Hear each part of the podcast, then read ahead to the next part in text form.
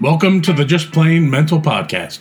We're in a new home at Balance Better in Akron, Ohio. You can find us at ohio.balance.com. But some things remain the same. I'm still not okay, and neither are you, but hopefully we're still working at getting a little better. I'm still Tom, and still your host, and still going to be as plainly and at times brutally honest as possible. To that end, we'll use all kinds of words, even nasty ones, when they best fit the topic at but I will happily provide a version without those words for those with a more sensitive constitution or ears. Hmm. I promise to lie to you without remorse about anyone we've met professionally to protect their privacy and will forever endeavor to do so. As always, this podcast represents the opinions of the host and the guests of the show and not their places of business. The content here should not be taken as professional advice, it's here for your information People are entirely too complex and unique, so you must consult a live healthcare professional for any questions that may arise. We make every effort to ensure that the information we are sharing is accurate, and to that end, we welcome any comments, suggestions, or correction of errors. There will be errors. Uh, thanks for joining us. Hope you hear something worth your time, meaning it actually serves some purpose in your life. So let's see what happens. So this is going to be my first ever Smist Mahafsift, uh, which just literally means so much smarter than me I had to steal from them. Uh, the number of folks whose ideas have become kind of foundational to uh, how I see the world and uh, react to the world. Uh, and I can only attest to my assessment of their genius in the specific topic of conversation we're having right now. I won't ever be able to vouch for their credit score, their kindness to animals, or anything else really past the use of their thoughts and ideas for understanding and dealing with life. To be sure, the thoughts and ideas of no one ever have come close to covering all bases, which is why I feel the need to steal from so many. I think if I have any smarts at all, it's a result of reading or listening to a lot of really smart, inventive, or wise people.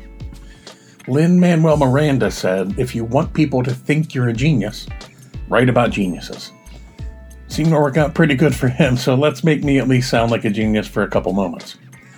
I'm stoked to be starting with Viktor Frankl.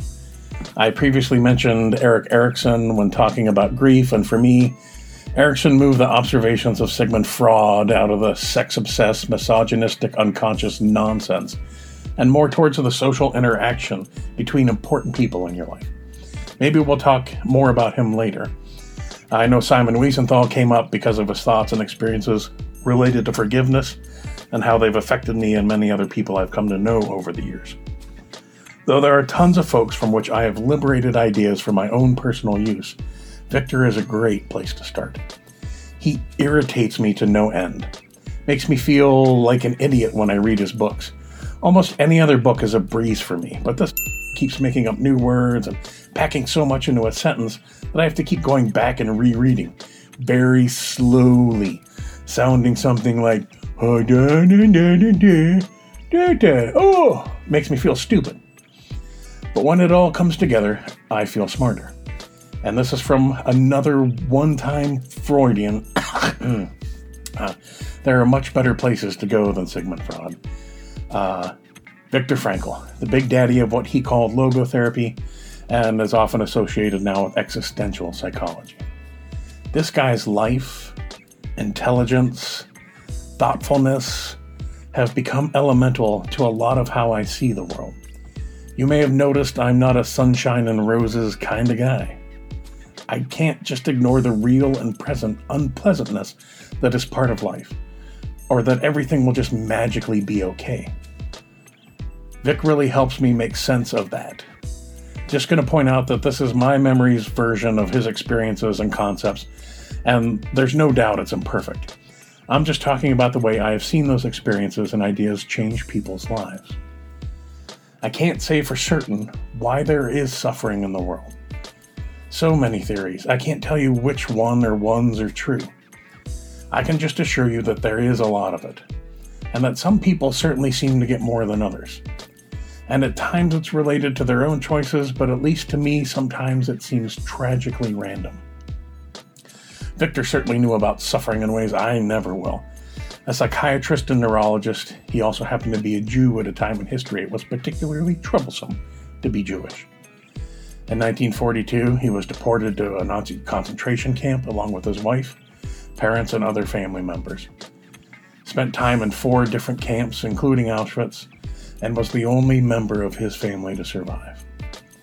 Uh, he went back to Vienna, published a book on his theories, and I like to think he found his psychodynamic approach of little use throughout his days in four different camps. But being a thoughtful kind of guy, he developed logotherapy as a way to not only help himself, but to be of use to others and people who had been through those difficult times. The way I always remembered what he wrote is that while the Nazis had taken nearly everything from him, he not only recognized but became irritated by the one thing he had given them the decision as to who he was, what kind of man he would choose to be regardless of his circumstances. And never wanting to be a capo uh, or turned into something less than human by his oppressors, he decided he was going to take hold of the one human freedom that can never be taken. His choice about who he was going to be in whatever circumstances in which he found himself even amidst some of the worst conditions in recent history, he still had a choice to make. He went from the guy who would tell people begging for help that he did not know if he could go another day himself, to the guy who decided he was going to be a human being, the guy who helps others in whatever way he could manage to do that. Somehow he got there by landing on the importance of meaning. One of his most familiar quotes says something along the lines of If you're going to suffer, suffer for something don't suffer for nothing. As I remember it, his meaning, at least as he found it then in the camps, was twofold. The first being that the people who were going to survive this were going to need help, and he had education and experience that would allow him to do that. The second being that those who were not surviving the Holocaust were going to need a voice, and he had the name and experience that would allow him to address their stories as well. I seem to remember him puzzling over a scrap of paper with a note he found in the dress of a woman who had killed herself in the camps. She had gone out of her way to secret away this piece of paper simply with the words, Never give up. He seemed to wonder about this woman and this note, and thinking, how do you go from writing that or finding it and stashing it away to taking your own life? And I guess at some point, when he talks about telling others that he doesn't know if he can make it another day himself, that the puzzle may have made more sense to him. But then comes the switch the taking back of the only thing he can control where he is. And having found the meaning for his suffering, every morning he could get up and make a choice. Hate where he was, hate why he was where he was, and be reminded that the people around him were counting on him in multiple ways, and that could get him through another day.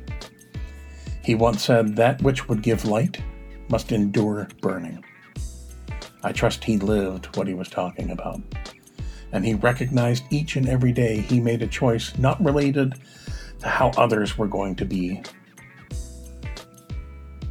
simply to be who he chose to be. If you are going to suffer, suffer for something. If you have not found yourself in sincere moments of woe, I suspect your lucky streak will at some point come to an end. It seems to me that while not equally, everybody faces moments in life that kick you in the guts till you can't see straight. So if you haven't found your way there yet, strap up. It's coming. And when that time comes, will you suffer for no reason? Or will you find what the pain is meant to do to you, for you, through you? It makes me think of uh, kintsugi. I think my wife told me about that. Uh, kintsugi is the long practiced art in Japan of repairing broken ceramic items using precious metals. I once read it being described as the art of precious scars. The breaks become the focus of the beauty and pride rather than a reason to hide the item away. It does more than elongate the use of the item, it increases its value and worth intrinsically and extrinsically. Similarly, I find some people crushed by their suffering. I find others carved into something stronger, harder, amazing, and beautiful. And along with that, their ability to manage their own tough times is reinforced, almost as though they were being inoculated against future pain. And most amazingly, their empathy and compassion, and their skill to help others share their difficult times is renewed into something even stronger as well. If you can't escape it, how do you not use it? One guy created an entirely new and relevant take on humans and the world related directly to his suffering and the meaning he found in the midst of it. Do you want to just be miserable? Or if you're going to be miserable, do you want to create something amazing and new? In you and around you. I've watched it happen. People are amazing when they choose to be, regardless of what the rest of the world thinks or does. When those times come for you, because by God, outside of some crazy miracle, they are. I hope you find your meaning. And I hope you find its worth. Thanks, and a low key shout out to Viktor Frankl. I mean, he only experienced the abject horror of the worst of humanity and decided to try to make the world a better place for it, instead of just feeling sorry for himself. That's not so big a deal, right? Thanks. Bye. Well, that was fun. Uh, there's really nothing else to say but thanks. Uh, I know how valuable your time is and absolutely appreciate your sharing some with us here. Uh, check us out at ohiobalance.com. And remember, if your day or your month or at this point, the entire decade is going to be mental, it might be worth keeping it just plain mental. Thanks again.